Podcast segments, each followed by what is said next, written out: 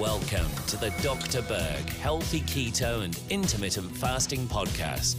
Now, your host, the man taking your health to a whole new level, Dr. Eric Berg.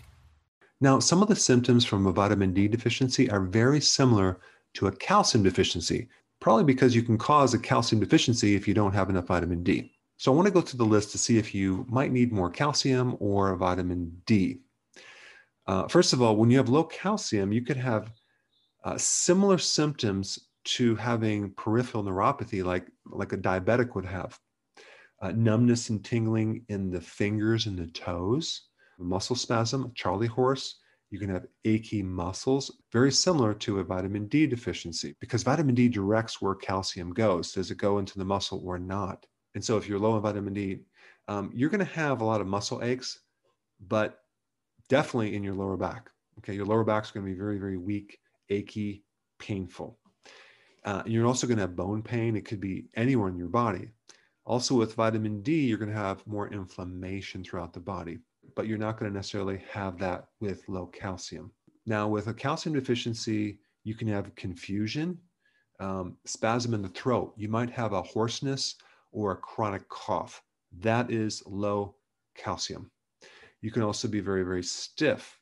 You can also have tetany, which is kind of a quivering of the muscle. Uh, you can also have these red spots, like little bruising spots um, throughout the body as well.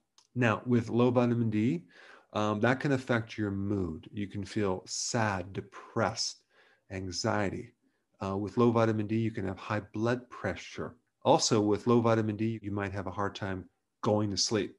Like you're really tired, but your head cannot go to sleep. That means you need calcium. Now, with low vitamin D, it's going to affect your immune system. You're going to be more susceptible to getting sick. And another way to look at this is from your diet. Um, are you avoiding all dairy? Uh, we get a lot of calcium from dairy, but you also can get calcium from dark leafy green vegetables. So if you're not consuming any dairy, let's say you have an allergy, and if you don't like vegetables, right there, you're probably going to be low on calcium.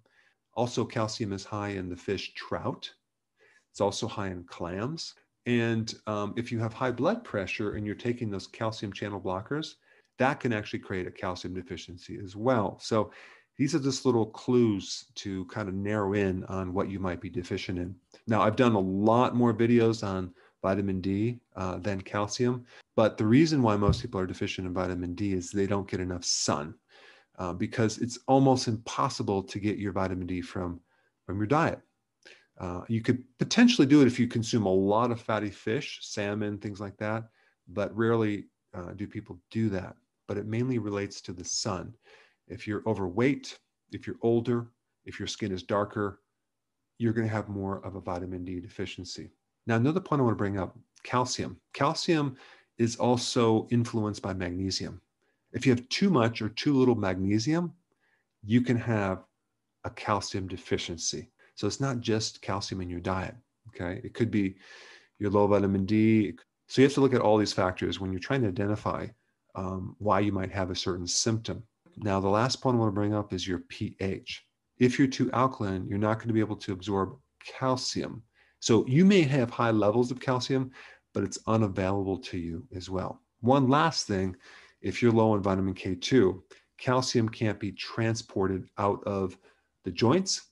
It can't be transported out of the blood. But in this video, I just wanted to differentiate um, this calcium from vitamin D deficiencies.